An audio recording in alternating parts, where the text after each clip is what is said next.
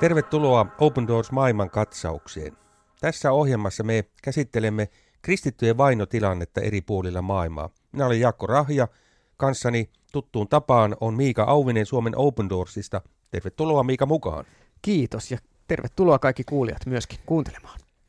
Tällä kertaa, Miika, me puhumme maasta, joka viimeistään viime vuonna, siis vuonna 2022, tuli suuren yleisön tietoisuuteen, kun siellä pidettiin jalkapallon maailmanmestaruuskisat, ja tämä maahan on Qatar. Piskuinen, mutta pienuudestaan huolimatta yksi maailman rikkaimmista valtioista. Mitä muuta me tiedämme Katarista? Niin, tuolla autiomaan peittämä emirikunta Arabian niemimaan kaakkoisosassa Katar on pieni valtio siellä Saudi-Arabian kainalossa Persianlahden liplattavan meren ja Saudi-Arabian aavikoiden keskellä. Maan rikkaus tosiaan tulee valtavista öljyvarannoista ja toisaalta äkkirikastuminen öljytuleen ansiosta on tehnyt Katarista haavoittuvan taloudellisesti, koska tietysti jos tulonlähde on yksinomaan öljyn varassa, niin mitä sitten käy, jos öljy loppuu tai sen tarve vähenisi? No, Katar on pyrkinyt viime vuosikymmenen aikana monipuolistamaan elinkeinorakennettaan ja muun muassa maataloutta on tehostettu ja, ja sitten teollisuutta on investoitu maahan. Ja tätä nykyään tietysti Katar myös lentoyhtiön nimessä näkyy ja, ja tätä monenlaista matkailukohdetta ja sitten myöskin monenlaista tapahtumakohdetta Dohassa ja muuta on kehitetty kovasti. Ja yhtenä osana taisi olla nämä jalkapallon MM-kisat juuri liittyen tähän. Monen jalkapallojoukkueen paidoissakin lukee Katar. Kyllä. Ja noin maantieteellisesti aika mielenkiintoinen sikäli, että rajanaapureita on ainoastaan tosiaan Saudi-Arabia ja sitten kolmelta ilmansuunnalta Persian lahti. Mm. Ö, Katarissa on asukkaita vain, voisiko sanoa vain, noin kolme miljoonaa. Mitä me tiedämme kristittyjen määrästä? Open Doorsin arvio on, että, että no, tuosta kolmesta miljoonasta ihmisestä noin 400 000 on kristittyjä. Katarin väestö on sikäli erikoinen, että muutaman vuoden takaisin tilaston mukaan Katarin asukkaista vain noin 12 prosenttia oli Katarin kansalaisia ja loput 88 prosenttia ulkomaalaisia. Suurimmat ulkomaalaisryhmät... siirtotyöläisiä paljon. Joo, siirtotyöläisiä on Katarissa hurjat määrät. Suurin osa ulkomaalais, ulkomaalaisista on intialaisia, heitä on noin 700 eh, 000. Sitten on myös bangladesilaisia, nepalaisia, egyptiläisiä. Ja valtaosa näistä siirtotyöläisistä on tilapäisillä viisumeilla. He eivät siis saa Katarin kansalaisuutta. Pääosin miehiä, voisin kuvitella. Joo, pääosin miehiä, jotka on tullut tekemään usein raskasta työtä, rakennustöitä ja vastaavia. Ja näiden ulkomaalaisten työntekijöiden asema Katarissa, kuten myös vaikka naapurimaa Saudi-Arabiassa, on varsin heikko. Sitä on verrattu myös tämän päivän orjuudeksi. Ja nämä teemathan oli paljon mediassa esillä myös vuoden 2022 jalkapallokisojen yhteydessä. Aivan. Mainitsit, että kristittyjä on sellainen reilut 400 000. Ilmeisesti iso osa heistä on juuri tällaisia siirtotyöläisiä, muista maista tulleita siirtotyöläisiä vailla kansalaisoikeuksia. Mikä kristittyjen tilanne on? Kristittyjen tilanne on haastava Katarissa. Katar on siis Open Doorsin julkaiseman World Watch-listan sijalla 34 juuri siitä syystä, että, että Katarissa kristittyjen mahdollisuudet kokoontua yhteen ja, ja uskoa yksilönä yhteiskunnassa on, on voimakkaasti rajoitettu. Eli varsinaista väkivaltaa tilas, numeroiden perusteella ainakaan he eivät joudu kokemaan, mutta muutoin siis vapaus elää perheessä, siis kristittynä, yksilönä, mm. perheessä, yhteisössä, yhteiskunnassa ja niin edelleen, niin se on heikko. Se on juuri näin. Valtaosa näistä kristityistä, jotka, jotka maassa on, niin on muualta tulleita näitä siirtotyöläisiä. Virallisesti Katarissa katarilainen ei voi olla kristitty. Tämä on hyvä ymmärtää niin kuin lähtökohtana, joka kuvastaa sitä kristittyjen tilannetta. Eli kristillisten seurakuntien toiminta on mahdollista vain näiden, käytännössä katsoen mahdollista vain näiden siirtotyöläisten joukossa. Julkinen toiminta on mahdollista vain ulkomaalaisille Katarissa. Suurimman ryhmän näistä kristityistä maassa muodostaa juuri nuo ulkomaalta tulleet kristityt, joista suurin osa on aasialaisia tai sitten afrikkalaistaustaisia siirtotyöläisiä. Mutta hekään ei saa harjoittaa uskoa täysin vapaasti. Jeesuksesta kertominen muslimille esimerkiksi Katarissa voi johtaa syytteeseen tai maasta karkotukseen. mikä tarkoittaa toki sitä, että siirtotyöläisen kannalta työpaikan menettäminen ja elämismahdollisuuden menettäminen on kova hinta. Ulkomaalaisten kristittyjen seurakunnat Katarissa saa toimia, mutta ei saa nimenomaan suunnata toimintaa ulospäin. Seurakuntia valvotaan myös hyvin tarkasti. Eli vain osa näistä seurakunnista on oikeutettu esimerkiksi rakentamaan kirkkorakennuksen, joita, joita Dohassa joitakin on. Tavallisesti kokoontuminen on mahdollista vain rajoitetuissa usein seurakunnan tarpeisiin nähden liian pienissä tiloissa. Ja moni siirtotyöläinen siis elää ja tekee työtä hyvin vaikeissa kurissa olosuhteissa, ja jos hän on myös kristitty, niin sitten riippuen esimerkiksi, jos hän on muslimienemmistöisestä maasta, niin asema kristittynä siirtotyöläisenä on kyllä hyvin heikko Katarissa. Tästähän mediassa paljon vuonna 2022 puhuttiin, että siirtotyöläisten asema on Katarissa, niin kuin nyt esimerkiksi myös Saudi-Arabiassa, heikko, passi otetaan pois, työolot kurjat, loukkaantumisia, työtapaturmia tapahtuu paljon. Tässä sitten tilanteessa myöskin siirtotyöläiset, jotka ovat kristittyjä, ne ovat niin kuin mainitsit haavoittuvassa asemassa. Mutta jos me ajatellaan paikallista ihmistä, joka kääntyy islamista kristityksi, niin voisin kuvitella, että hänen asemansa on vieläkin huonompi. Mm, kyllä, siis äh, islamista kääntymistä johonkin muuhun uskontoon ei tunnusteta Katarissa virallisesti.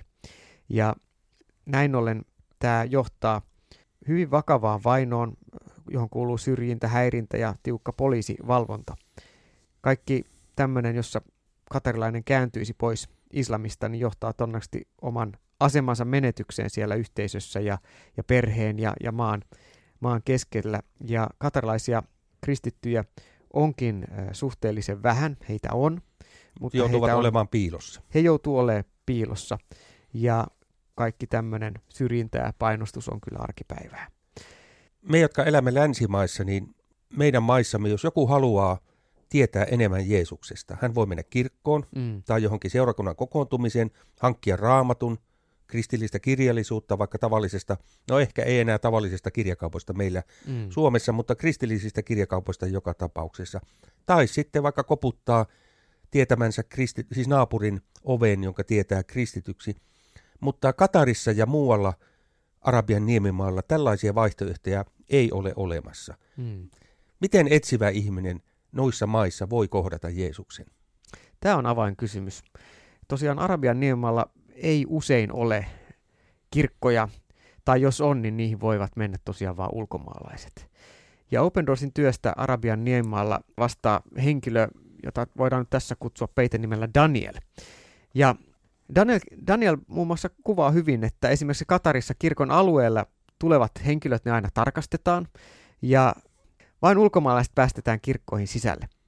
Daniel on raportoinut, että kristillisiä kirjoja on saatavilla usein vain kirkkojen sisällä. Mutta kun sinne ei pääse kuin vain ulkomaalaiset. Juuri näin. Ja äh, tässä niin kuin poikkeus on, on äh, arabivaltio Bahrain, jossa raamattuja myydään myös, myös tämmöisten kristillisten seurakuntatilojen ulkopuolella. Mutta Arabian niemaata aja, ajatellen laajasti, niin koska lähes kaikki paikalliset kristityt ovat salaisia kristittyjä, niin lisää tietoa haluat eivät aina tiedä, minkä naapurin oveen koputtaisi. Siis miten näin ollen etsivä ihminen voi kohdata Jeesuksen? No, vastauksena oli aiemmin esimerkiksi kahvila, ja siellä kohdatut ihmiset, eri, eri ta- tilanteissa, paikoissa nähdyt ihmiset ja siellä käydyt keskustelut. Ja nykyisin yksi tärkeä lähde on tietysti internet. Kun ulkomaalainen kristitty halusi ennen internetin aikaa tavata jonkun Jeesusta etsivän ihmisen, jopa uuden kristyn, hän koetti järjestää tapaamisen jonnekin paikalliseen kahvilaan tai vastaavaan.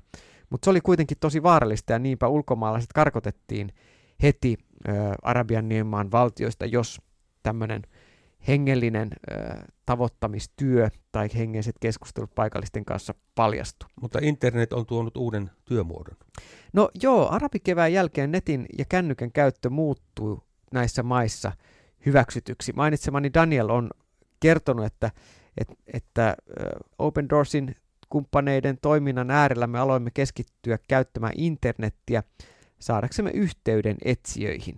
Internet on enemmän anonyymi, vaikkakin hallitukset seuraavat sitä, mutta silti sosiaalisessa mediassa ihmiset toimii niin vapaasti, että se, se mahdollistaa vuorovaikutuksen. Miten se internetin kautta tapahtuva yhteydenpito tapahtuu käytännössä? No tärkeä työväline on, on tietysti verkkosivut, josta tulee näkyviin, kun vaikka joku henkilö googlettaa, laittaa hakukoneeseen vaikka kysymyksen, että kuka Jeesus on? Sanoiko Jeesus olevansa Jumalan poika? Tai esimerkiksi lainaus, onko raamattu väärää tietoa? Tai uskovatko kristityt kolmeen Jumalaan? No, ty- nämä on tyypillisiä muslimin kysymyksiä. Joo, nimenomaan. Nämä on tämmöisiä tyypillisiä kysymyksiä muslimeille, joka, muslimille, joka pyrkii saamaan selvyyden, että onko Jeesus enemmän kuin mitä Koranissa puhutaan, että Jeesus on profeetta. Ja Open Doorsin Arabiniemimaan alueen työntekijä Daniel kertoo, että kun ihmiset esittävät näitä kysymyksiä, meillä on niihin vastaukset ja haluaisimme, että verkkosivumme tulisi näkyviin näiden ihmisten kysymyksiin ensimmäisenä. Ja Open Doorsin yksi työmuoto on siis nimenomaan nostaa esille kristillistä materiaalia sisältävää nettisivustoa, jotta ihmiset, jotka tällä tavalla etsii avointa tietoa, haluaa ymmärtää, kuka Jeesus on, voisi hänet löytää. Loistavat nykyajan tapa mm. niin, että ihminen saisi kohdata Jeesuksen. Onko tämä yhteydenpito, jos ajatellaan Kataria, niin onko tämä yhteydenpito sitten pelkästään netin kautta tapahtuvaa? Ei se pelkästään sitä ole. Kymmenet tuhannet ihmiset esittää kristinuskoon liittyviä kysymyksiä tätä nykyä joka vuosi. Heistä tuhannet aloittavat verkkokeskustelun jonkun meidän jälkiseurantatiimin jäsenen kanssa ja lopulta näistä keskusteluista seuraa vuodessa noin pari sataa tapaamista ihan kasvotusten. Ja voi kuulostaa tietysti pieneltä, että okei vaan pari sataa tapaamista vuodessa kasvotusten, mutta, mutta se on paljon enemmän kuin mitä aikaisemmin esimerkiksi tämmöiset kahvilatapaamiset oli mahdollista siis ennen internet-aikaa. Että kyllä internet on mullistanut tämänkin. Etsijöitä on paljon, he haluavat vastauksia ja meillä on mahdollisuus myös näitä vastauksia tarjota. Se on todella hienoa, että näin nykyajan välineillä voimme evankeliumin sanomaa levittää myös tällaisissa maissa, joissa perinteisin konstein se ei ole mahdollista tai ainakin se on hyvin vaikea. Mm. Hyvät ystävät, kuulemasi ohjelma oli Open Doors maailman katsaus. Äänessä ovat olleet Miika Auvinen ja Jaakko Rahja – Mainitsen vielä, että mistä löytyy lisätietoja kristittyjen vainoista ja kristittyjen tilanteista eri maissa. Osoitteesta opendoors.fi löytyy tätä tietoa ja etenkin myös tietoa, miten sinäkin voit tulla mukaan palvelemaan vainottuja kristittyjä. Open Doorsin työn kautta sinulla on mahdollisuus tulla mukaan rukoustukijaksi, taloudelliseksi tukijaksi tai vapaaehtoiseksi Open Doorsin myös Suomessa tekemään tiedotus- ja vaikuttamistyöhön. Tämä on huima mahdollisuus, jossa todella Maailma laajenee ja saa tavata oven todellisuuteen, jonka et ehkä koskaan tiennyt olevan olemassa. 360 miljoonaa kristittyä maailmassa kokee vakavaa vainoa uskonsa tähden ja me saamme palvella heitä. Miika, lopuksi meille vielä sana raamatusta. Johanneksen evankelmista luusta 14 ja 1. Älköön sydämenne olko levoton. Uskokaa Jumalaan ja uskokaa minuun.